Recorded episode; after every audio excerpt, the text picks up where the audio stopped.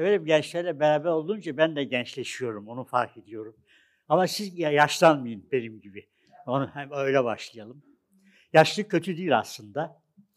Ee, yaşlılık e, sinemanın o sinemadaki filmin son kısımlarından birisi. Öyle alınır. Ama bu keder, hüzün, has, hastalık, umutsuzluk değildir. Bir olgunluktur, bir birikimdir, bir o birikimi yansıtmaktır. Ve kendi, senin, sizin gibi veya olan e, gençlerle ve kendi yaşında olanlarla beraber yeni bir hayat yaşamaya çalışmaktır.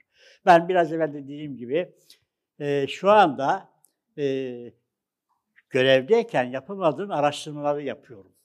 İşte bir tane bir araştırmam litürji denen bir kavram. Bu litürji aslında kiliselerde bir ortak toplu dua anlamına gelir. Ama buradan şuraya gittik. Litürji antik Yunan'da ve Roma'da kamu mal hizmetlerinin yayılmasının ve genişlemesinin önemli bir hareket noktası. Çünkü insanlar, o zamanın zenginleri kendilerini göstermek için bulundukları kente yol, hamam, hastane, kütüphane falan yapıyorlar. Ve diğerleri de bunu rekabet etmek için bunu yapmaya çalışıyorlar ve dolayısıyla kamu hizmetleri, mal hizmetleri genişliyor, artıyor. Yani bunu mesela çalışmaya başladım ve yayınladım bir makale olarak. Yani demek istediğim şu ki her yaşta her zaman yapılacak şey vardır. Niyete bağlıdır, sizin temponuza bağlıdır, ilginize bağlıdır. Siz de şu andan itibaren başlayıp bana göre yaşamınızın bundan sonraki aşamaları için bazı hazırlıklarda bulunabilirsiniz. Düşünelim, en azından düşünmeniz lazım. Bir şeyi eyleme çevirmek için önce zihinde oluşturmak gerekiyor. Yani onu oluşturmayınca fiiliyata giremezsiniz. Şimdi bu ana girişten sonra şöyle bir kısa giriş yapayım. Ben 1941 Urfa doğumluyum. Babam e, orada memur iken e, orada doğmuştu. Fakat annem babam 46'da ölünce ben 5 yaşındayken annem emekli ve dul maaşıyla geçinen bir 6 kişilik e, çocuklar, yani 7 kişi, annemle beraber 7 kişi Diyarbakır'a gitmişiz. Orada akrabalar vardı çünkü. 46-55 arasında Diyar, Diyarbakır'da bulundum. 55'ten 54'te daha doğrusu abim e, yıl e, İstanbul Teknik Üniversitesi'nin elektrik bölümünü kazandı. Bizim dul ve yetim maaşından abime paralar gitmeye başladı. Çünkü o şimdiki gibi yurt, e, burs imkanları pek yoktu. Tabii bir süre sonra babam, şey annem ve abim şu kararı vermişler. Bütün de desteğimizi İstanbul'daki oğlumuza gönderiyoruz fakat buradaki çocuklar ne olacak? Hadi biz de gidiyoruz diye 1955'te 6 tane çocuğu alıp İstanbul'a gelmiş. 1955'te. Biraz evvel bahsediliyordu. 6 Eylül e, olaylarını ki tarihsel merak olanlar bunun ne olduğunu bilirler. Bir yani e, gayrimüslimlere özellikle Rumlara karşı bir olaydı. Ben onu o sırada Hırkaya Şerif'te oturduk. Orada fa, e, e, şahit oldum daha doğrusu. Komşulardan evde eve yeni bazı şeylerin getirdiğini gördüm. Bunlar talan edilmiş şeylerdi. Dolayısıyla 55'te İstanbul'a geldik. İstanbul'da ben yaz aylarında e, çalışıyordum. Yani hem e, ortaokul öğrencisi, daha sonra lise öğrencisi olduğumda yaz aylarında çalıştım. Çalıştım. Yani mesela Fatih, Fatih, Bakırköy'e e, e, gece çalışmaya gidiyordum. Yani o zaman böyle imkanda da yok. Bir yeni kapıya kadar yürüyüp, trene binip Bakırköy'e gidip orada inip çalışıyordum. Sabah da vardiyaya göre saatler değişiyordu bu. Akşam da, sabah da, öğlen de olabiliyordu. Yani 61'de 61'e kadar böyle bir hayat geçirdim. Ve 1961'de e, İstanbul Üniversitesi İktisat Fakültesi'ne girdim. Bu eskiden sınavlar farklıydı üniversite sınavları. E, her üniversite ve fakülte kendi sınavını kendisi yapardı. Ben Ankara Siyasal Bilgiler Fakültesi, İstanbul Edebiyat Fakültesi ve İstanbul İktisat Fakültesi'ne başvurdum. Üçünü de kazandım. Ama fakat Ankara'ya gitmiş, Siyasal Bilgiler Fakültesi'ne gitmek bir hayal. Çok para lazım imkanı yok, ondan vazgeçtik. Ben kendimi psikoloji e, bölümüne kaydettirdim. Sonra İktisat Fakültesi'nin sınavına girdim, onu da kazandım. O zaman karar vermek gerekti. Burada mı kalacağım, İktisat'a mı geçeceğim? Sonra psikolojiden kaydımı sildirdim, İktisat Fakültesi'ne kaydettim, kaydoldum. 1961'de İstanbul Üniversitesi İktisat Fakültesi'nde öğrenci oldum. O zaman üniversitede İktisat Fakültesi'nde yönetmelik gereği üç tane disiplin seçilebilirdi. İktisat temel, maliye ve mal, e, e, siyaset siyaset bilimini seçtim. Onun yanında sosyal siyaset, istatistik, işletme falan gibi bilimler var, ana bilimler yani bölümler daha doğrusu o zamanki adıyla disiplinler vardı. Orada e, öğrencilik yaptım. Benim hocalarımdan birisi 3. sınıfta Esat Çam diye bir profesördü. Sonra dekan oldu. Üçüncü sınıfta bana dedi ki Nihat Aslan olmak ister misin dedi. Şimdi ben hayalimde var ama bunu hocalara gidip yansıtmak, şimdiki hoca öğrenci ilişkisi de farklıdır. Eskiden böyle hocaların önüne gitmek, bunları sormak, istemek biraz hani yürek ister derler ya öyleydi. Dedim valla düşünüyorum ama hani Orhan Veli'nin şiiri var, bir şeyler var düşünüyorum ama söyleyemiyorum gibi. O memnuniyet dedi. Sen dedi mezun ol, ben seni aslan olarak alacağım. Tamam peki. 1965'te mezun oldum. Yani 61'de girdim, 65'te mezun oldum. İktisat, siyaset ve maliye mezun olarak e, çıktım. 1962'de öteden beri kafamda olan bir şey vardı. Tiyatro yapmak. 1962 yılında e, bir gazetede bir ilan gördüm. İşte tiyatro heveskar gençler, eskar heveskar yani meraklı gençler aranıyor diye. Ben bu ilana başvurdum. Milli Türk Talebe Birliği'nin Eminönü'ndeki bir şeyi vardır, merkezi vardı. Oraya gittim. Başvurdum. Başvurdum. Bir süre sonra bir mektup geldi. Şu gün şu saatte gelin e, sınav görüşeceğiz ve sınava tabi tutacağız gibi laf sözler var. Geçeceğim yazılı. Şu anda tam hatırlamıyorum. O gün gittim. Üç kişi oturuyordu beni sınava tabi tutacak olanlar. Biri Metin Akpınar, biri Celile Toyon, Vatanım Sensin'de bir yaşlı anne vardı. O benim e, e, yani o, o. Bir de İsmail Biret diye ressam bir arkadaş vardı. İdil Biret'in kuzeni olan. Onlar bana dediler ki sen şöyle bir şey anlatacaksın.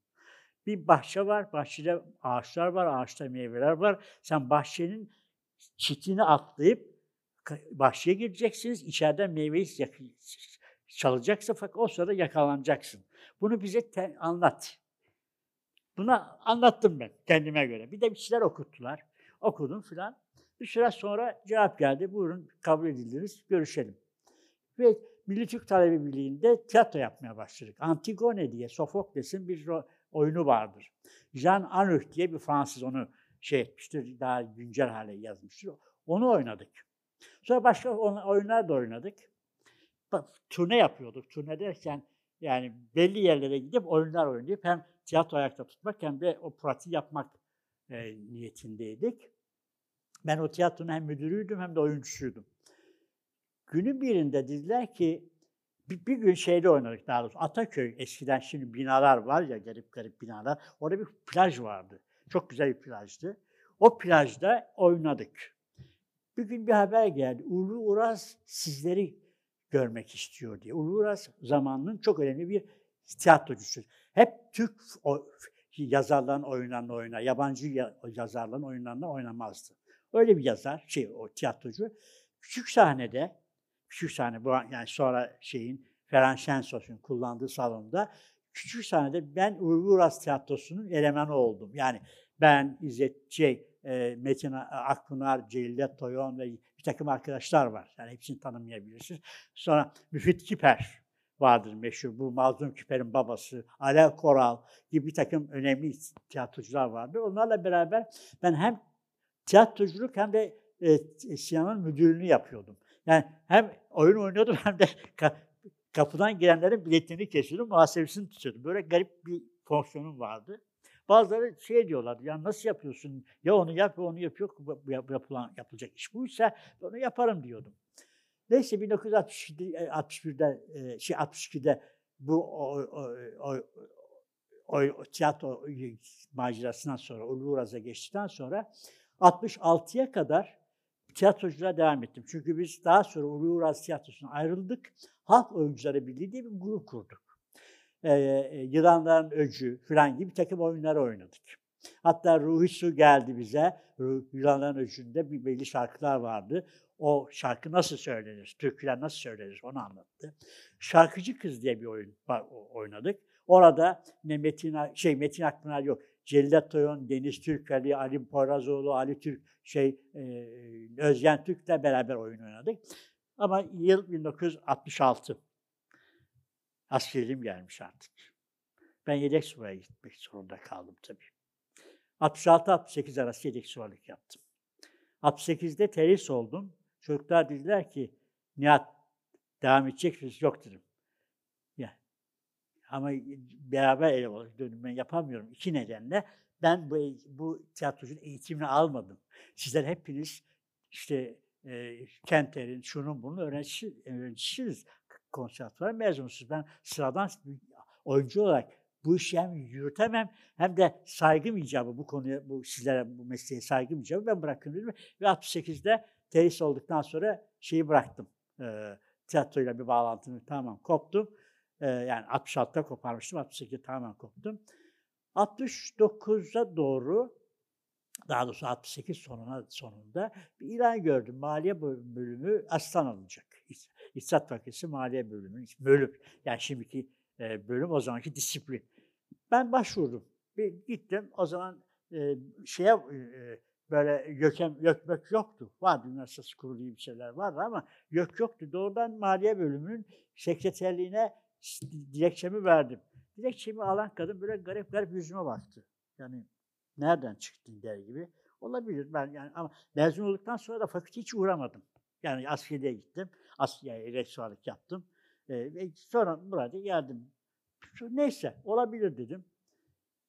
Bir süre sonra buyurun şu gün şu sınav yapılacak dediler. Gittim. Kütüphanede oturuyoruz. Böyle 6-7 tane arkadaş var sınava giren veya daha fazla. Şu anda inanın hatırlamıyorum kaç kişi. Soruları sordular. Ben yazmaya başladım. Yanımda çok şık bir çocuk vardı. Altın düğmeli, kravat iğneli, şık giyinmiş, lacivert. Gerçekten prens gibi suratı, yüzü var. Aklı başında bir çocuk. Hiç yazmıyor, etrafa havaya bakıyor. Ben devamlı yazmaya bakıyorum. Yazdım, yazdım, yazdım, yazdım, yazdım. Sonuna doğru baktım yanındaki arkadaş da bir kağıda bir şeyler yazdı. Yazıyor. Olabilir, ilgilenmem yani. Neyse, sınav kağıtlarını verdik. Orhan Dikmen diye hocamız vardı. Orhan Dikmen bir gün çağırdı. Dedi ki Nihat Bey, biz bir asistan kadrosuyla ilan verdik. iki kişi kazandınız. Hayri Bey ve siz. Fakat sizin yabancı dil sınavınız iyi, bilim dil sınavınız pek iyi.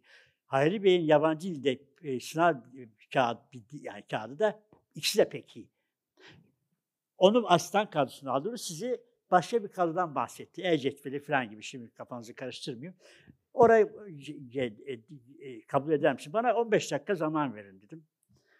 Gittim, İlter Turan vardır, Bilgi Üniversitesi rektörü, benim de öğrenciyken asistanım idi. E ona gittim. İlter dedim böyle bir şey var. Yani o esas bana asistanlığı teklif eden hocanın asistanı olan İlter. Dedim böyle bir şey var ne dersin? Hiç şey etti, tercih et beni yatırı, kabul et dedi. Sen hatta asistandan 1-2 lira da daha fazla para alırsın dedi. Hakikaten 800 ben, onlar diye, diyelim ki 800 lira alıyorsa ben 804 lira alıyordum yani. Mevzuat geliyor, öyleydi. Ben gittim dedim peki hocam ben kabul ediyorum ve o kadroya başvurdum ve girdim. O kadro önemli bir kadro. Bu kadronun içinde bakan olarak Kenan Bulutoğlu diye bir hoca var. Orhan Dikmen önemli bir maliyeci. Memduh Yaşa önemli bir siyasetçi ve maliyeci. Bedi Feyzoğlu denen şu andaki Feyzoğlu ailesinin bir elemanı. Sevim Görgün vardır. Şu anda e, e, siyasette bazen karşımıza çıkan Burhan Şenatar denen arkadaş var. İzzettin Önder var. Bütün bunlarla beraber bu hastalık sınav şey, görevini yaptık. 1969'da girdiğim fakülteye işte e, bir hocanın önerisiyle dedi ki siz program bütçe konusunda tez yazarsanız daha iyi olur Nihat Bey. Bedi Feyzoğlu. Peki dedim, o konuda tez yazdım. 1974'te doktor oldum. Doktor oldum ama tabii e, doktor olmak e, bir sürü yeni yükler de getiriyor. Bir süre sonra dediler ki e, doktor olduktan sonra siz ders de vereceksiniz doktoran, do, normal do, ders verenler doçentlerdir. Doktorlar veremezler. Fakat fakülte kurulu karar almış. Bazı doktor o, doktor asistanlara ders verme yetkisi vermişler. Ben de onlardan biriyim. Benim bana ders verme yetkisini verdiler. 1974'ten sonra ders vermeye başladım. E, derslerimin ana konuları bütçe, maliye, şey e, e, ve e, yerel yönetimler maliye diyorum. Yerel yönetimler, iktisadi düşünce tarihi, maliye tarihi gibi derslerdi. Bu dersleri verdim. Sonra 1974'te e, e, e, doçentliğime başlamış başlamak istedim ve 1978'de ve 79'da Amerika'ya gittim. Yani gittim geldim. iki defa gittim geldim. Orada doçentliğimi hazırlamaya başladım. Do doçentliğim yerel yönetimlerde farklılıklardan bahsedildi. Yani üretim ve hizmetlerde farklılıklar diye bir konuya değinmiştim. Reddettiler. O farklılıkları rahatlanış kaçırdı belki. Çünkü ben Urfa'yla İstanbul, Şişli'yle şey aynı mı? Yani avcılar aynı mı diye onları belirttim. Rahatsız oldu herhalde veya başka nedenlerle bilmiyorum. Şimdi kimseyi suçlamıyorum. Hocalarım öyle takdir ettiler, reddettiler. Ben 6 ay sonra yeni tez yazdım. Eski toplumlarda maliye e, teşkilatının ve e, sürecinin gelişimi diye bir tez yazdım ve o, o tezlere şeydi, doçent oldum. Bu tabii e, şunu gösteriyor, onu hemen genç arkadaşa söyleyeyim. Hiçbir zaman verilen karar size ters ise moralinizi bozmamak lazım. O kararınızı mutlaka ısrarla devam etmeniz lazım. Bana dediler ki senin 6 ay sonra yeni tez vereceğini tahmin edemedik. Hayır ben hazırdım.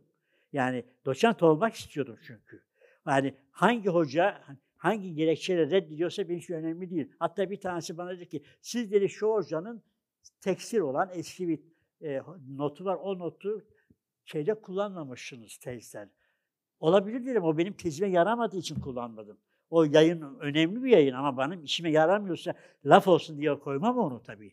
Ama nedenlerden birisi buydu. Şunu hatırladığım için söylüyorum bunu. İzmir'deki bir hoca vardı. O bu gerekçeyi sürdü. Neyse başka nedenlerle e, reddetmişlerdi. Neyse ben doçent oldum. Doçent olduktan sonra tabii bir sürü şeyler başladı.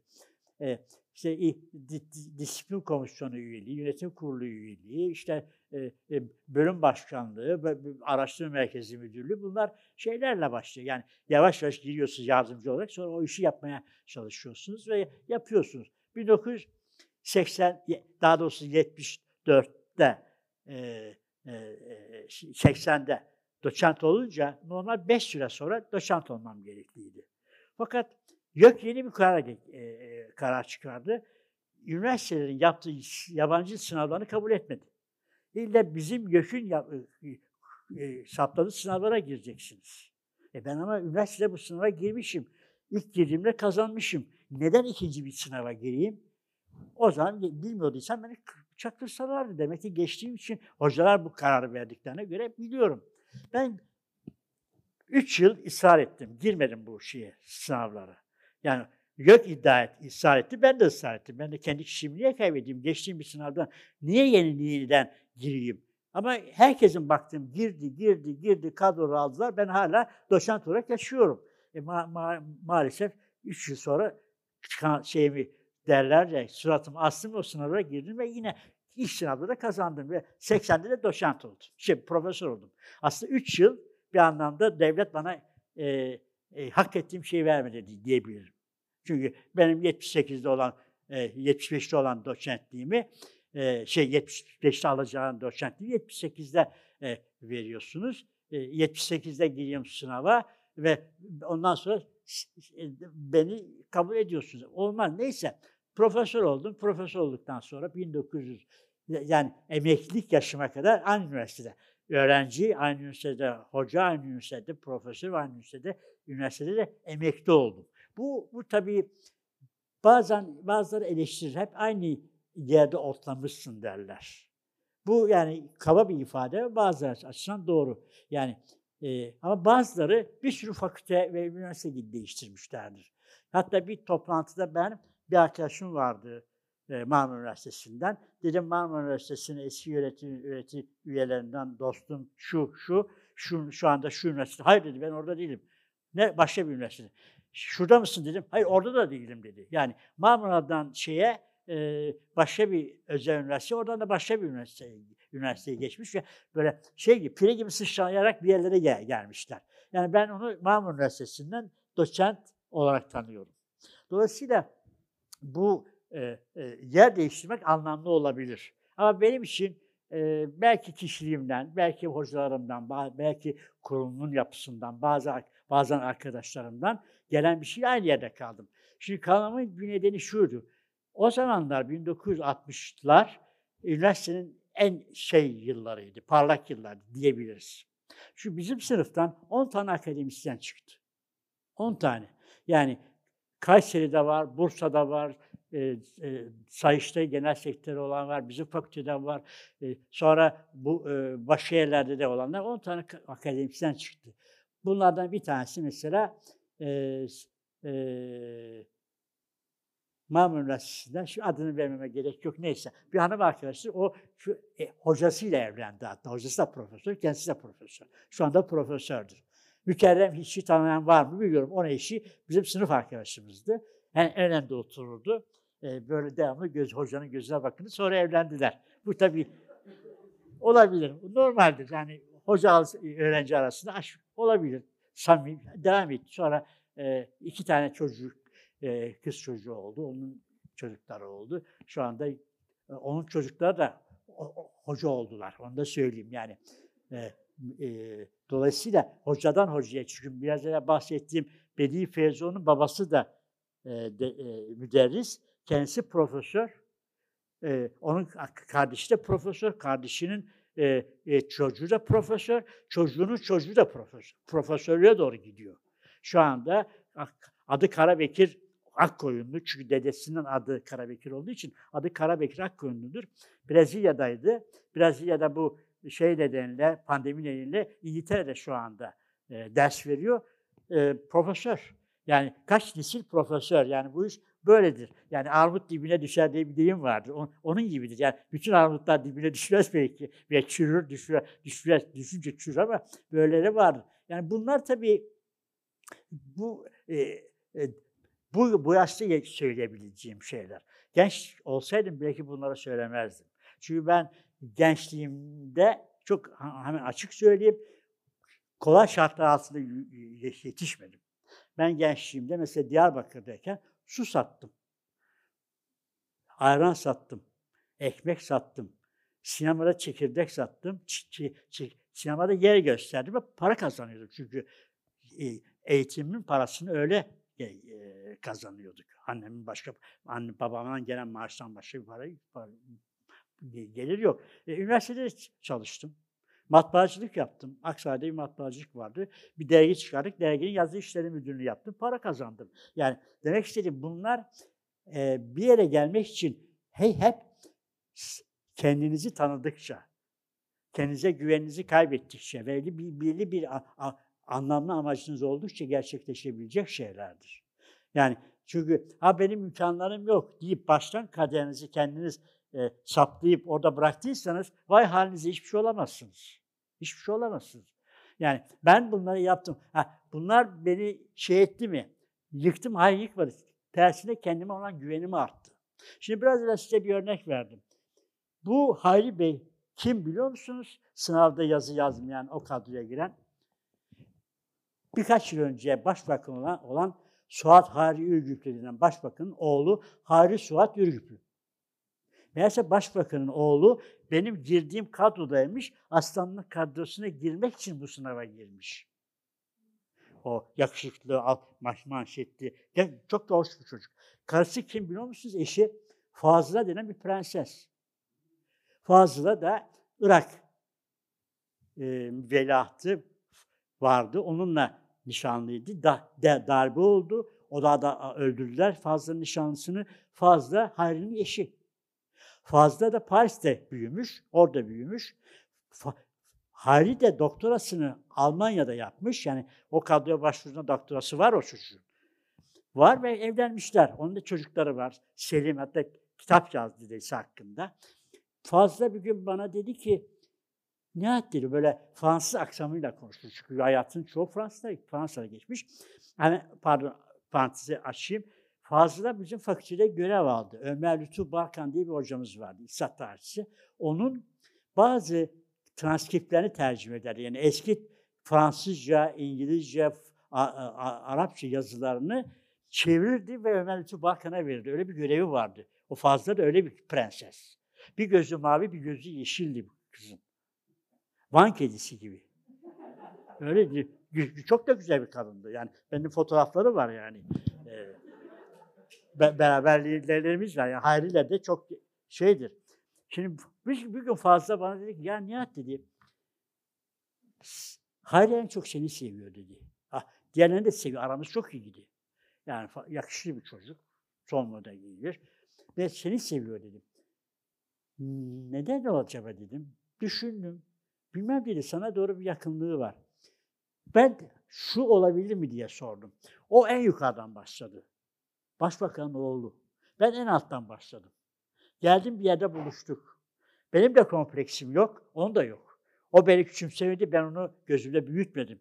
Eş iki arkadaşıyla bu mesleği yaptık. Sonra Faz şey Hayri 72'de e, emekli oldu. Fakat Faz, e, Hayri çok önemli bir e, hastalık geçirdi. Yüzünün çenesinin üçte birini aldılar. Kanserden. Telefon ediyorduk arada bir hay- Hayri'yle. Bunlar tabii benim hayatımla ilgili şeyler değil ama hayatta karşılaştığınız şeylere karşı hazırlık olmanız lazım. Çocuğun söylediği üç, beş, üç kelimeden birini anlamıyorum. Haklısınız Nihat dedi. Çünkü ben karnımdan konuşuyorum dedi. Çenesi alındığı için karnından zorla konuşuyordu. Yani o çocuk bu hale geldi. Sonra vefat etti. Yani yani hayatınızda böyle insanlar inşallah olmaz tabii ama karşılaşma ihtimaliniz de olabilir. Yani o nereden, ona ben bu yaşa geldim, o çocuk bilmem e, e, hayatının üçte birini hastalık geçirdi. İşte 3-4 yıl önce de vefat etti. Çok yakın arkadaşımdı yani. Hatta öyle bir çocuktu ki çok şık giyindiği için bizim bizde meraklı, giyime meraklı bir hoca vardı. Gelirdi Hali'nin ceketinin yakasının ölçüsünü alırdı. Çünkü gidip berbere aynı takım elbiseden yaptıracaktı. Hiç umursamazdı.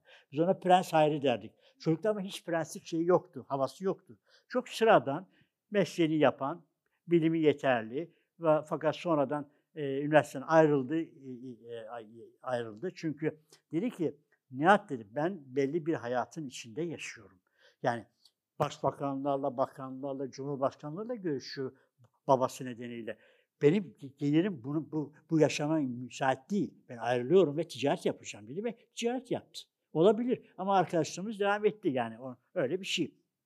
Dolayısıyla e, hayatınızın bu aşamasında, yani bu genç, gençlik aşamasında, bu yaşlardayken kendinizi mutlaka bir amaca doğru, o amacın gerektirdiği e, kab, e, yeterliliklere sahip olarak ve yeteneklerinizi kullanarak çabalamızdan başka çareniz yok. Eğer çok zengin bir aileden gelmediyseniz, çok zengin bir aileden gelmek de çözüm değil, işte Hayri'nin örneğini vermek istiyorum.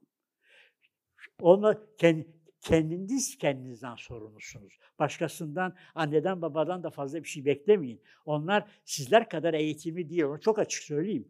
Bu küçümsediğim için değil. Şimdi bir anne, bir baba, bir erkek öğrenciyle bir kız çocuğun aynı yerde bir mekanda bulunmasını belki iyi bir gözle bakmaz.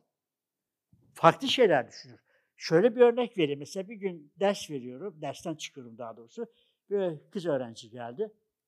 Sizinle görüşebilirim dedi. Peki dedim. Yürüye yürüye bizim merkez bina diye bu Beyazıt'ta beyazlı bir kapı var ya. Ben o binada okudum, emekli oldum. Yani 61'de girdim, 2007'de çıktım. Ee, kaç yıl oldu siz hesaplayın. Dedi ki sizinle görüşe ben odaya doğru gittim. O beraber gidiyoruz. İşte kapımı açtım. E, e, buyur dedim. Girmedi kız. Alın al moru mor oldu. Niye?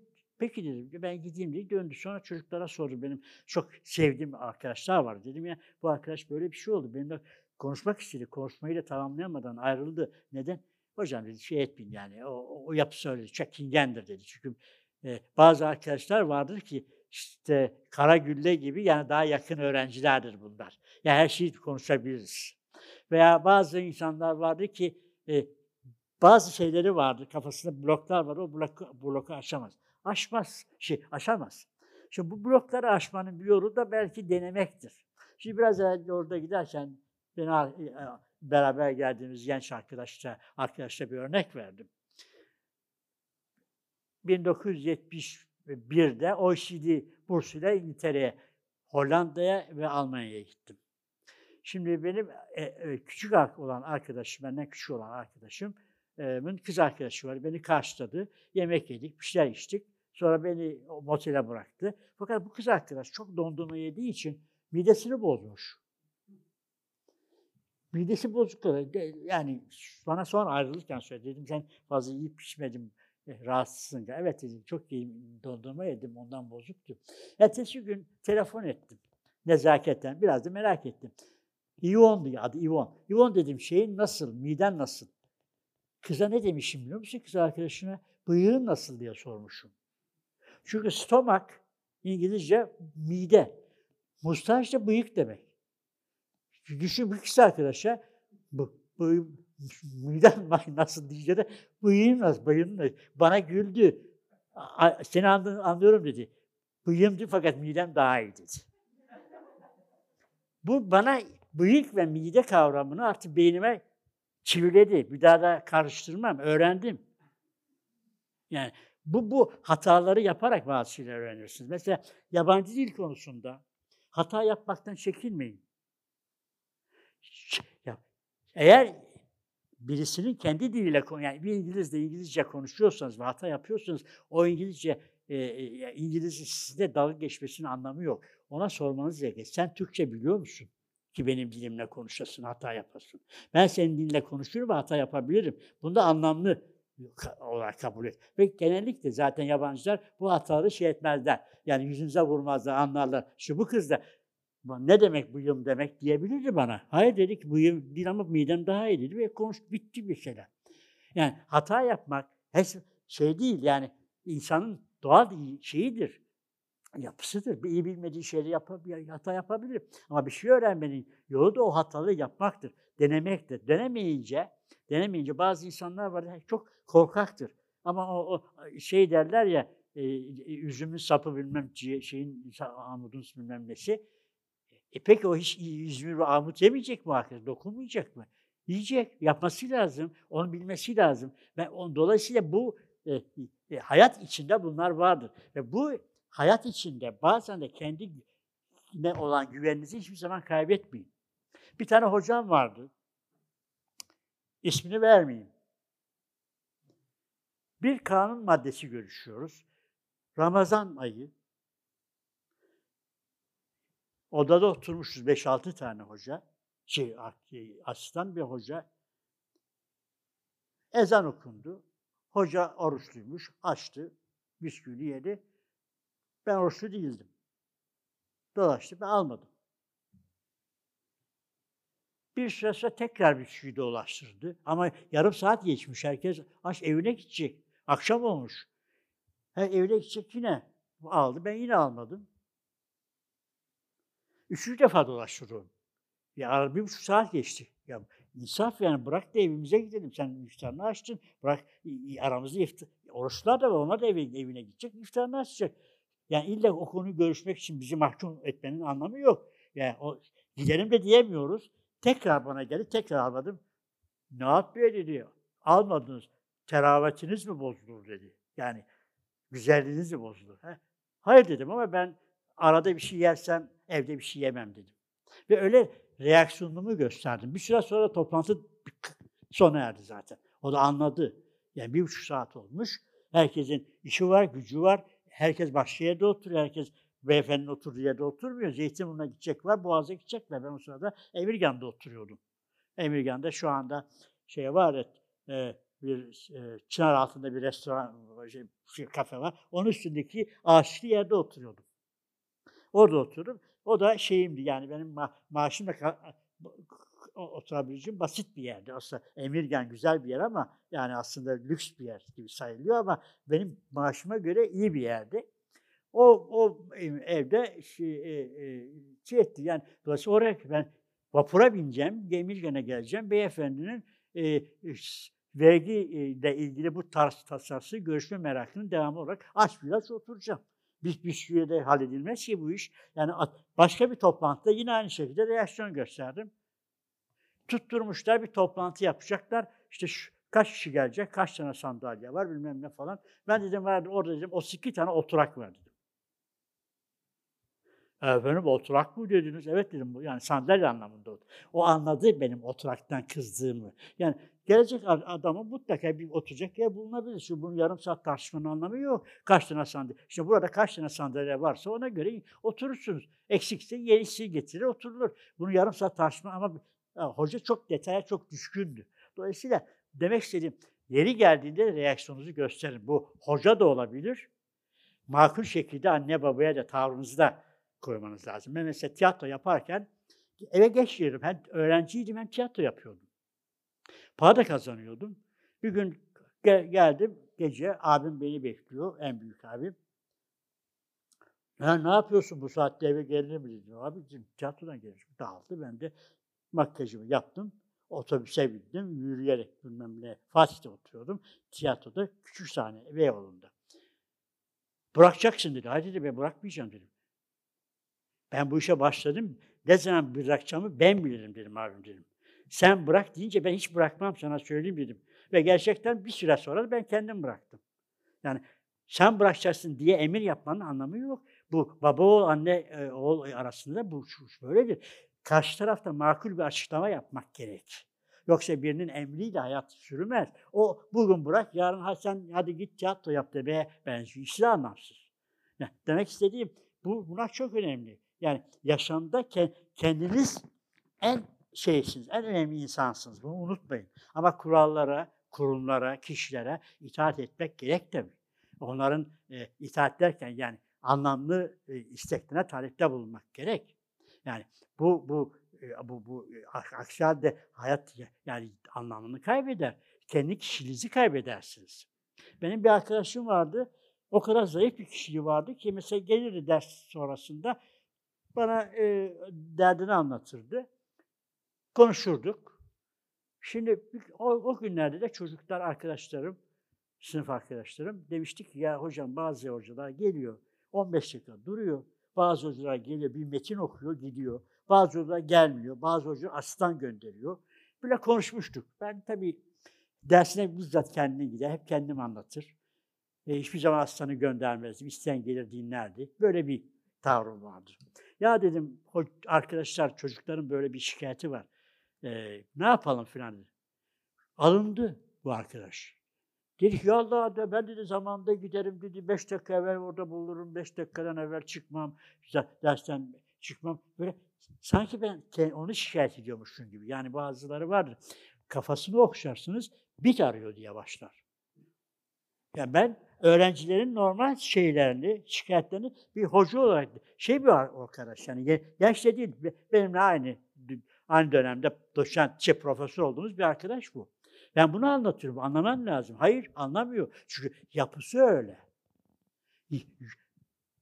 Hiç ilgisi yok. Mesela biz koridordan giderken nasıl gidersin? Koridorun ortasından gidersin. Bu duvara yakın böyle giderdi. Nedense koridorun ortasından yürümezdi. Ve asansöre binmezdi. Avizenin altına oturmazdı. Böyle bir tip. Yani böyle olmak çok kötü. Gerçekten çok kötü. Bu kendinden memnuniyetsizliği gösteriyor. Gerekirse o avize kafama düşsün ve ben kişiliğimi sürdüreyim. Yani olmaz. Yani ondan kork, bundan kork. Yarın birisi höt deyince ilk, ilk kısacak olan sizdir. Sizsiniz. Şey derler ya, güneş oturanları değil, ayakta olanları aydınlatır önce. Önce onlara güneşin ışıklarını. Oturanlar ve eğilenler güneş ışığını göremezler. Ayakta olanlar güneşte hiç karşılaştırır. Onlar aynı. Onun gibi olay. Ayakta durun ama demek istemiyorum ki her şeyi itiraz edin. Makul şartları bazen erteleyerek e, e, gündeme getirin ve gerekirse o insanı ilk, şey edin, ikna etmeye baş, başlayın. İkna etmek çok önemlidir. Yani ikna etmezseniz e, yani sen abi, ben abi bu deveyi kim sen de e, öyle bir derler. Sağ, ineği kim sağ diye bir laf olmaz. Yani ben anneme karşı da babama babamı zaten pek tanımıyorum. 5 yaşında kaybetmişim. Anneme karşı ve abime karşı böyle şey derdim yani anlatmaya çalışırdım. Abimle ilk, tar- ilk ve son tartışmam odur. O, o bıraktım, bırakmadım. Bırak ve bırakma olmaz. Yani hocalarla olan ilişkiler de öyledir. Onları öyle görün. Hocalar mutlaka ha, bazı hastalıklı hocalar yok değil demiyorum. Var. Bazı arkadaşlar var. Yüzde beş geçme oranı. Ben yönetim kurulundaydım. Bu Esfender Korkmaz diye bir arkadaş var. O da dekandı. Yüzde beş geçme oranı ne demek? Siz de iyi anlatamıyorsunuz demektir. Yüzde beş çocukların geri zekalını göstermez. Sizin de yetersiz kadar ders anlatamadığınızı gösterir. Yüzde 95'i bilmiyor, beşi ancak biliyor. O da ne kadar biliyor bilemiyoruz. Tuttuk yönetim kurulunda şey kararı verdik. Bu oranı yüzde on beşe çıkardık. Yönetim kurulu kararı yüzde on beş çocuklara geçirdik o belli puana kadar.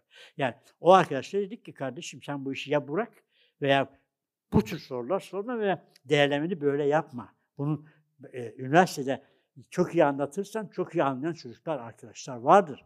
Bu, e, bu biraz da kendine bak. Bu kendine bakmazsan senin de bu ders elinden alınabilir dedik ve öyle ikna ettik. Sonra yüzde otuzlara, kırklara çıktı o şey geç oranı.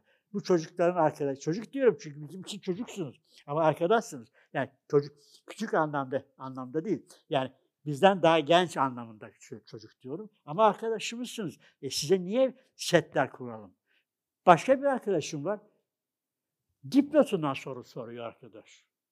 E, İktisadi düşünce tarihinin dipnotundaki bir şeyi soruyor. Ya kusura bak da ben de senin dokuz göbek önceki dedenin ismini sana sorsam acaba bilir misin? Dipnotluk bir bilgidir bu yani. Bir, önemlidir belki ama o konuyu belki inceleyen için çok önemli bir ipucu veriyorsun. Fakat sınıfın bütününe o dipnot sorarsan olmaz. Sende bir hata var demektir. Çocuklar e, yani şey değil ki yani Kur'an hatmeden insanlar değil ki hat bilsin, bilmesine gerek yok e, bu kitaptaki. Ama bazıları da çıkıyor. Enteresan bir örnek de vereyim. Bir sınav, okuyoruz. Şahatlar okuyoruz. Bir, bir kağıt kitabın aynısı. Efendim. Yani çok az. Az, az şey etmedik. Ee, az, puanı vermedik. Çocuk geldi benim bir puanım. Evet sen kopya çekmişsin. Bunu anlat bize. Ben dedi kopya çekmedim dedi efendim dedi. Nasıl oldu kitabın? Bana dedi bir kitap gösterin, bir sayfa gösterin. Ben size onun hemen anında zihnime yazıp size aynısını göstereyim, söyleyeyim bir de. Hakikaten bir sayfa açtık. Çocuk baktı, aynısını söylemez mi? Meğerse çocuk onda o, o, o, o, o yazılar öyle yazmış. Ve kopya falan değil, geçirdik tabii çocuğu. Arkadaş yani. Ama başka, başka kötü örnekler de var. Bu, bunu anlatayım bırakayım. Bir öğrenci arkadaş geldi bana dedi ki hocam ben dedi vizeye gireceğim fakat vizeye yatıracak kadar param yok. Bana yardım eder misin? Dedim evladım benim kendi maaşımdan başka bir maaşım yok. Özel sektörle bağım yok. Ama dur ben sana bir düşün bana bir hafta sonra gel ben sana bu, bir çözüm bulmaya çalışacağım. Bizim arkadaş e, arkadaş var. Yakasına gittim, yapıştım yakın arkadaşım. Dedim arkadaş bu arkadaşın şu an bir öğrencinin vizeye girecek parası yok. Bize için para vermek lazım. Sen şey etme, merak etme. Gitsin senin ve benim e, adımı söylesin. Vize için gerekli parayı ona verecekler. Öyle çocuğu gönderdim. Sınav yaptım. Sınav listesi e, kağıttan okuyorum. Üç tane arkadaşın kağıdı hemen hemen birbirine aynı. Ben de listede asmadım. O çocuğun ismini yazmadım. Üç tane sebilhane bardağı gibi, üç tane adam, sebilhane bardağı mı derler? Bülent Hoca sen siz misin? Kapının önünde şey etti. Bu çocukların dedi bizim listede ismimiz, notumuz yazılmamış. Ha öyle mi? Gelin dedim içeriye. Şimdi konuşacağımız var. Bakın dedim, üçünüzde kağıdı hemen hemen aynı. Size üç öneride bulunuyorum. Ya sıfır vereceğim, ya itiraf edeceksiniz ve sizi disipline vereceğim dedim. Üçünü bana anlatın. E biz aynı notlara şapkama anlatmayayım bunu. Ben aynı notlarla baksa, baksa bile aynı şey aynı yazmaz insanlar. Bu çocuklardan birisi benim kendisine vize için bulduğum para, bulduğum çocuk. Bunu da yapmayın. Bu ihanettir. Bana gelip dilebilirdi ki hocam ben çalışamadım. Ben ona 5 puan verdim ve normalde bir çözüm bulurdum. Ama sen benim sınavıma giriyorsun. Bana benden para istiyorsun. Benim sınavıma giriyorsun ve benim sınavımda kopya çekiyorsun ve bana bir şey yapmadım havasına giriyorsun. Öyle yani. Böyle bir olay da var yani. Bunu da bunu da yapmayın. Burada bitiriyorum. Soracağınız varsa buyurun bekliyorum.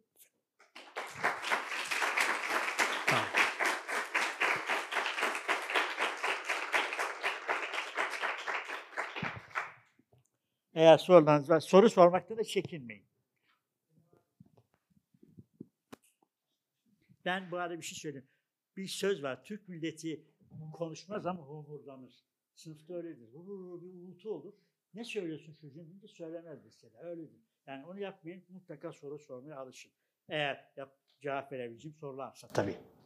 Hocam merhaba, ben Merhaba. Didem Sert, Marmara Üniversitesi Çalışma Ekonomisi 3. Memnun sınıf oldum. öğrencisiyim. Kaç Öncelik, sınıftınız? 3. sınıf. Peki, evet. Öncelikle konuşmanız için teşekkür ediyorum. Rica ederim. Ben hayatınızda e, tiyatroyu anlatırkenki heyecanınıza dayanarak bir şey sormak istiyorum. Neden o zamanlarda maliye dışında konservatuvar okuyarak e, bu alanda kendinizi ilerletmediniz ve bıraktınız merak ettim. Şimdi konservatuara gidecek bir aile yapım yoktu. Bakımından. Diyarbakır'daydım. Urfa'daydım ve Diyarbakır'daydım. İstanbul'a geldiğimde de 14 yaşındaydım. 14 yaş tiyatroya başlamak için zor. Erken, şey, ileri bir yaştır. Çocukken başlamak lazım. Yani bir de ona verecek param ve zamanım yoktu. Ben ya- yaz aylarında çalışıyordum. Normalde kışında derslere gidiyordum. Der, hatta üniversite öğrenciyken de çalışıyordum. Dolayısıyla bir tiyatro eğitimi yapmak için ne zamanım ne de param vardı. Ama içimde merak vardı.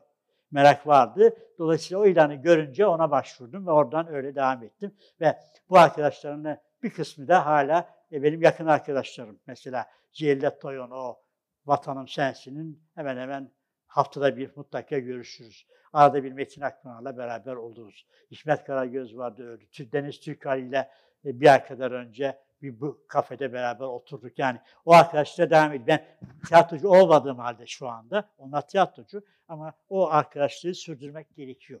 Yani tiyatro bitti, arkadaşlık da bitti olmaz. Devam etmekte. Bilmiyorum yeteri kadar cevap verebildim. Teşekkür ederim. Hocam ben de sunumunuz için ve ayrıca konuşmanız için çok teşekkür ediyorum.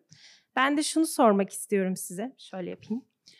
Ee, şu anki gençliğe bir öneriniz olsa bu ne olurdu? Yani şu anki gençliğin durumuna. Biliyorsunuz ülkemizde birçok üniversite öğrencisi var. Ee, ülkemiz hiç olmadığı kadar bir rekabet var. Aynı zamanda geleceğe karşı bir umutsuzluk da var. Bizlere ne önerirsiniz? Acaba ülkemizin durumu her dönemde belli şekilde zorluklardan mı geçti? Farklı zorluklar olarak. Yani bizlere öneriniz, beklentilerimiz nasıl olmalı geleceğe karşı? Bunlar için bir kısa bir öneriniz olursa çok teşekkür ederim. Biraz evvel kısmen değindim. Kendinize bir güveninizi mutlaka sağlamaya çalışın. İki, mutlaka bir dil öğrenmeye bakın. Dil öğrenmek. Bu Çince, Rusça, Arapça, Fransızca, Almanca, her şey olabilir.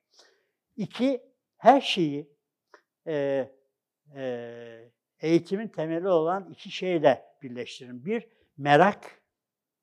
Me- Bir şey merak edin.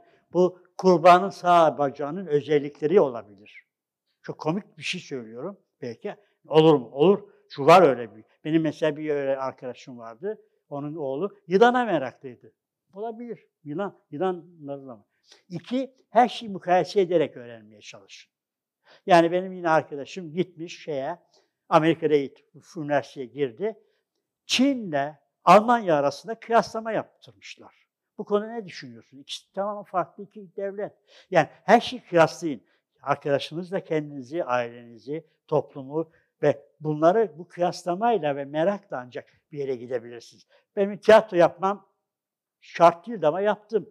Ama şimdi öyle konulara girdim ki belki maliye değil ama yaptım. Şimdi biraz daha Sayın Başkan'a konuştum. Ben şu anda Türkiye'ye gelmiş yabancı hocaların Cumhuriyet döneminde 33'lerde gelmiş yabancı hocaların biyografilerini inceledim. 158 tane hocayı buldum. Biyografisini 100 130'unda fotoğrafını buldum. Bunu benden isteyen yok. Merak denen şey bu. Ve bunların şeyleri kıyasladım. Yani her bir hoca aynı değil. Her bir hocanın bakış tarzı aynı değil. Bazıları Türkiye'den nefret etmiştir. Bazıları ölene kadar Türkiye'de kalmıştır. Bazıları Türkiye'yi e, e, de katkıda bulunmuş. Mesela Kozlük diye birisi var. İşte kuş cennetini bulan adam. Bir Alman. Ve normal benim hocam çok iyi Türkçe bilirdi. Hatta e, e, biraz evvel hikaye anlattım. Ya bu Almanlar bizim Türkleri çok sömürüyor diye derdi. Şimdi düşünsene bir Alman, bu demek istediği bunları tanıyarak insanların tek tip olmadığını, değişik değişken olduğunu ve bu değişikliğin de zaman içinde başka değişikliklere doğru gideceğini. Türkiye aynı Türkiye değil, Almanya aynı Almanya değil, Çin aynı Çin değil. Dolayısıyla Türkiye'de ve benim gençliğimin Türkiye'si, öğrenciliğimin, çocukluğumun Türkiye'siyle şimdiki Türkiye kötü şey farklı. Ama Türkiye bence en büyük krizini yaşıyor şu anda. Siyasal, sosyal ve iktisadi krizini yaşıyor. Türkiye bundan kurtulamazsa gittikçe daha kötü duruma gelebilir. Ama Türkiye'nin yapısı bunu aşacak yapıda niteliktedir. Yani beşeri sermayesi, varlığı, toprağı ve mirastan olarak aldığı, yani miras olarak aldığı değerli itibariyle buna aşacak durumdadır. Ve iktisatçı olarak şunu söyleyeyim, çok ters gelebilir size. Türkiye kendi ekonomisi, ekonomisiyle bu kadar ilgilenmeyip sanatını, jeolojisini, şey arkeolojisini ve san, e, e, e, güzel Ege elemanlarını, varlıklarını pazarlayabilse bundan daha çok para elde eder. Yani nereye kalsanız bir medeniyet, bir yer, bir, bir şey çıkıyor Türkiye'de. Bu Almanya'da bulamazsınız aynı şeyi. İtalya'da bulamazsınız. Onlar da çok eski medeniyetler ama Türkiye kadar zengin değil. Demek istediğim yani bir şeye farklı bakmak tabii. İktisatçı olarak iktisada ihanet ediyorum bu konuşmayla belki. Ama bu gerçek. Türkiye'nin çok önemli bir de iktisadi değerleri yanında estetik ve sanat değerleri var. İşte Topkapı Sarayı'nın mevcutları düşünüyoruz. Hala bu e, ortaya çıkmış varlıklarıyla.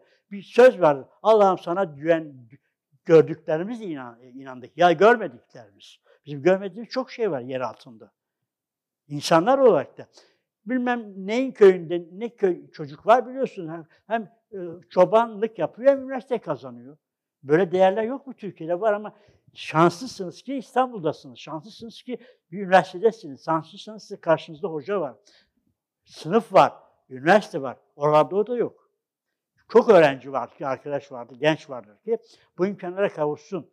Bu, bu e, istiyor. Yani buna kavuşamıyor. İstese de gelemez. Yani siz buraya gelmişsiniz. Bunu değerlendirin lütfen. Yani boş vaktinizi geçirmeyin. Ben çocukluğumda Fatih'te millet has, şey kütüphanesi vardır. Yer yoktu üniversitede. Oku, yani okutma odalarının dışında çalışma, evde çalışamıyorsunuz. Millet kütüphanesine gidip orada çalışırdım ben. Kuyruğa girerdik o kütüphanede yer kapmak için. Şimdi böyle derdiniz var mı sizin? Yok. Her kütüphanede yer bulabiliyorsunuz. Eğer okumak, öğrenmek istiyorsanız tabii. O kütüphanede arkadaşlıklar edindim. Mesela onun içinde ne bileyim ee, mesela Eczacılık Fakültesi'nde bir hanım arkadaş vardı, öğrenciydi. Bir Fen Fakültesi'nde başka bir öğrenci vardı. Tamamen İktisat Fakültesi dışındaki öğrencilerdi. Lisedeyken de aynı şey, kütüphaneye giderdim. Yani o lisedeki bazı arkadaşlarım önemli yerlerde vardılar. Yani oralarda tanıştım. Demek istediğim bu mekanlar insanların geliştireceği, kendisi geliştirmesi için oluşturulmuş mekanlardı. Bununla ilgilenmeyip efendim şu markayla, şu elbiseyle, şu müzikle, müzikle ilgilenin tabii de ve yani şu modayla, şu yemekle, şu eşarpla, şu ceketle, şu bilmem marka bilmem neyle ilgilenmeyin. İlgilenin tabii ama ilerideki yaşlarda zengin olduğunuz değil. Adamın şeyi e, e, ayranı yok e, içmeye. Gerisini ben söylemeyeyim. Yani adam burasında bilmem nesi var ama. Yani sigarası var. Ve kardeşim Vay adam bir para kazanmış, kumara kay, kay, kullanıyor. Evde hasta çocuk var. İşte bu kaynakları kötü kullanımı demek. İhsatçı olarak noktam geldi. Yani o açıdan kafam çalışmaya başladı bir anlamda. İhsa, kaynaklarımızı bize elimizdeki mevcut imkanları müsait, yani optimal veya palet optimal edilen bir şey vardır. Ona uygun olarak değil, dağıtmak lazım. Dağıtmazsanız bu sistem çöker. Bilmiyorum. Bir iki soruya da cevap verebilirim diye baş ve e, burada bitireyim bu sözü. Merhaba Nihat Hocam. Ben Mehmet Feyz Çetinkaya. Ee, Biraz daha yüksek konuşur musunuz? Düşemiyorum. Tamam. Ha, iyi. Ee, sahne sanatlarıyla ilgili olduğunuzu söylediniz. Evet. Özellikle gençlik yıllarınızda Evet. daha fazla. Biz bugün bu yaşta bunu ne ölçüde takip ediyorsunuz ya da takip ediyorsanız Çok nasıl takip ediyorsunuz? inanın. Bize ne tavsiye Hemen edersiniz? şey söyle. Yani arkadaşların tiyatro oyunlarına bile gidemiyorum bazen. Vakit yok. Gerçekten vakit yok. Yani şimdi buraya gelmeden evvel ben daktronun başına kalktım. Yani çok güzel bir şey ama arkadaşlara buluşuyorum. O çok açık. Yani Deniz Türkler'le görüşüyorum. Cellat Torun'la görüşüyorum. Zaman zaman Metin Akpınar'la görüşüyorum. Ama şeyim yok. Yani ya, ya çok açık dün akşam bir arkadaş telefon etti. Dedi ki ya balık yiyoruz. Hocam teknede biz oturumu kal. Gelin siz de dedim. Valla gelemiyorum ben çalışıyorum dedim. Yani diyeceksiniz ki buna lüks ama benim e, önceliğim bu. Yani önceliklerimiz farklı olabilir. Başka zaman olsa belki onlar çağırmadan giderdim. Yani önceliğim odaklı bitirmek diye. Onun de, demek istediğim tiyatro yap. Hala çağırsalar gider oynarım ama bence kimse çağırmaz artık zaten. Ne oynayayım, ne rol oynayacağım ki? Hatta arada bir böyle ağızlarını yokluyordum. Ya beni de oynatsanıza falan falan yönetmen arkadaşlar hı diyordu ama tabii o biliyorum ben ne olacağını. O- Olma. Benden oyuncu çıkmaz artık yani. Ama giderim profesörü oynarım bir tek. Onu oynayabilirim. Başka bir şey oynayamam. Yani e, yani gerçekçi olmak lazım. Çünkü bu bu yani biraz evvel dediğim kendi kim, kimliğimi, kendi e, imkanlarımı en iyi şekilde kullan, kullanmam gerekiyor. Yani onu da tercih ediyorum. Mesela ben e, eski sayılan bir e, Turing üyesiyim. Çelik Hoca beni çağırmıştı zahmetli de. Lütfen bir üniversite, şey bir televizyon programına katılmıştım. Orada Kürt e, Gürol Sözen diye ressam bir arkadaş, sanat tarihçisi bir arkadaş vardı. Onun TRT'de bir programı vardı, ona çağırmıştım. Orada konuşmuştum. E, e, beni iz- izlemişler. Ve söylediklerimden Çelik Bey hoşlanmış herhalde. Sonra bana haber gönderdi. Kendisiyle görüşmek istiyorum. Şeyde, Sultanahmet'in kitaplıkta görüştük ve bana üye olur musun diye öneride bulunmuştu. Lütfen. Evet dedim tabii. Ama demek istediğim şey tercih ettiğim yerlerden birisi. Başka yerler de var. Ama gitmem, gidemem. Yani zamanım yok. Çok önemli. Mesela ben e, Akuta'da ü- üyeyim. Ne bileyim İnsan, Helsinki İnsanlar Derneği'nde üyeyim. Ne bileyim National Geographic şeyine de üyeyim ama onlara fazla zaman ayırmam. Ha, üye, üyelerim devam eder. Mesela Tarih Vakfı vardır şeyde e, Eminönü'nde. Kurucularından birisiyim ama gidemiyorum. Onların kongrelerine de gidemiyorum. Onlar yıllık kongre yapar gidemem. Çünkü e, zamanım yok. Yani zaman nakit, vakit nakittir derler ya benim için hakikaten zaman nakittir. Yani zamanı çok iyi kullanmam lazım. O zamanı da bugün buraya kullanırım. Çok mutlu şey isteyerek ve gönülden ve güzel bir davet sonucunda. Çok teşekkür ederim.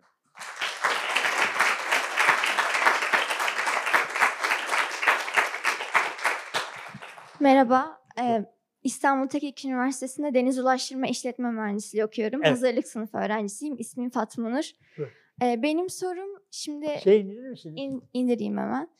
Ee, siz üniversite döneminde Ankara'da siyasal bilimler okuma hayaliniz vardı ama işte maddi sıkıntılardan dolayı bunu gerçekleştiremediniz. Hayatınızın sonraki döneminde peki e, siyasete yönelme planınız oldu mu ya da olduysa neden gerçekleşmedi? Ben bunu merak etmiştim. Teşekkürler. Olmadı hemen söyleyeyim. Siyasete ben e, kendimi tanıdığım kadarıyla ben lider vasfı olan insan değilim. Biliyorum. Ama iyi bir kurmay heyeti üyesiyim. Yani kurmaylık yaparım ama ko- komutanlık yapamam. İkisi farklı.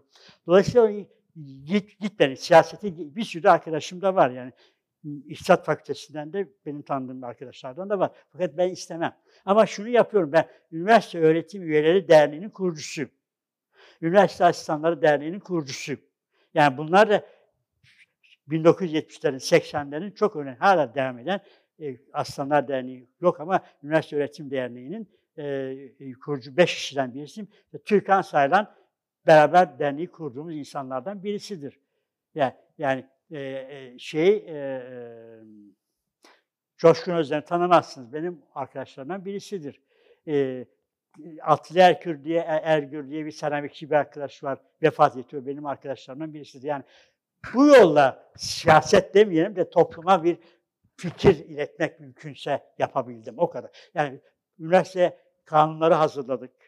Bir sürü rektör arkadaşlarımızla birlikte üniversitenin nasıl düzeleceğini bir anlamda düşündük. Metin olarak yazdık. Başbakanlarla görüştük. Yani başbakanlar dediğim Demirel'le görüştük. Mesela Başbakan Yardımcısı İsmet İnönü, Erdal İnönü'yle konuştuk. Hatta Erdal İnönü'ye bir günde çıkış yaptım. Şöyle ki, şey kötüydü, Türkiye'de siyasal durum kötüydü. Dedi ki ya şu makul partiler bir araya gelsin, bu kötülükleri gidersinler. Yani ellerine geldiği kadar ve Bunlar bize diğer partiler aralarındaki farkları anlatmaya başladılar. Toplantı bitti. Ben dedim ki Sayın İnönü dedim. Bakın sizin babanızı çok takdir ederim. Bu Türkiye'nin kurucularından birisi. Siz siyasi hayatınızda hiçbir zaman babanızı kullanmadınız. Babanızı bir referans olarak, bir dayanak olarak kullanmadınız. Ama siz bize geldiniz, diğer partilere farkınızı anlattınız. Bu yanlış bir şey. Biz, siz bizim söylemek istediklerimizi anlayarak bize cevap vermeniz gerekliydi. Kızdı, öyle siz hangi fakirden siz ona, ona, ona öyle derlerdi, horoz bilmem ne derlerdi. Söyledim. Yani gerekirse beni hiç ilgilendirme isterse e, padişah olsun, onu eleştirimi yaparım. Yani yerden önünde söylemiştim. Demirel mesela geldi, konuştuk, hep biz hiç dinledi ama şey dedi, biz dedik üniversiteler kendi yöneticileri kendileri seçsin. Efendim dedi tamam olmaz olur mu dedi. Bir apartmanın bile yöneticisini apartmanda oturanlar seçer. Üniversiteleri niye seçmesinler? Ama iktidara geldi, Gökü Gök'e hiçbir şey yapmadı. Yani yalan attı. Bizi oyaladı diyelim. Ama bunu da biz farkındayız ve kendisine ilettik bir şekilde. Ya demek istedim, siyaseti böyle yapmak da mümkün. İlle partilere girme. Ama partiye girenleri eleştirmek için söylemiyorum. Bir sürü arkadaşım var şu anda mecliste de var. E, vali olan öğrencilerim var. Mesela bir tane öğrencim, çok zaman bile geçiyor. Bir gün başbakanlıkta bir toplantıdayım. Yanıma esmer bir çocuk yanaştı. Hocam dedi beni tanıdınız mı? Böyle baktım. Vallahi Siman'ı tanıyorum ama ismini bana sorma dedim. Unutamam. Hiç söylemem. Dedi ki siz, ben siyasal bilgiler fakültesinde ders veriyordum. Bir gün dedi ki siz siyasal bilgiler fakültesinde bir öğrenciye asistan olmak ister misiniz diye sormuşsunuz değil mi? Evet dedim. İlk ve tek defa bir öğrenciye öyle bir şey sormuştum. O benim dedi. Başbakanlıkta koordinasyon daire başkanı. Bu çocuk sonra mali idareler genel müdürü oldu. Bu çocuk sonra Bolu galiba, Düzce mi ya Bolu, vali oldu. Bu çocuk sonra Kocaeli valisi oldu. Bu çocuk sonra Hatay valisi oldu. Bu çocuk sonra Ankara valisi oldu. Siyaseti böyle de etkileyebilirsiniz yani. Bu çocukları iyi, ya çocuk diyorum kusura benden küçük, genç olarak anlamında söylüyorum. Bu arkadaşları böyle iyi, yetiştirebiliriz. Ona belli şeylerin doğru olduğunu gösterebiliriz. Ve o çok çalışkan o arkadaşımız bugün şu anda vali, Ankara valiliğinden ayrıldı. Nadir bilmiyorum ama Ercan Topaca diye bir arkadaş. Bir sürü insan var böyle. Yani bir yere giriyorum, bilmediğim bir öğrenci işte biraz evvel arkadaşım nerede? Er, er, Karagül'le. Tonik'te tanıştığım iyi aklı başına arkadaşım. Yani bir kitap şeyi vardı, fuarı vardı, orada karşılaşmıştım. Benim o kitapları alacak param yoktu. Söylemiştim, benim alamam demiştim. Sağ olsun Çelik Bey'e söylemiş, belli kitapları bana bedava verdiler. Yani arkadaşlık ve e, insan ilişkileri böyle sürer. Siyaset de böyledir. Yani baş, farklı şekilde ama yani e, yapma, farklı şekilde yapmak hep aynı şeyi yapmak anlamına gelmez. Farklı şeyleri farklı şekilde de yaparsınız. Aynı şeyi farklı da yaparsınız. Farklı şeyleri aynı şeye dönüştürebilirsiniz.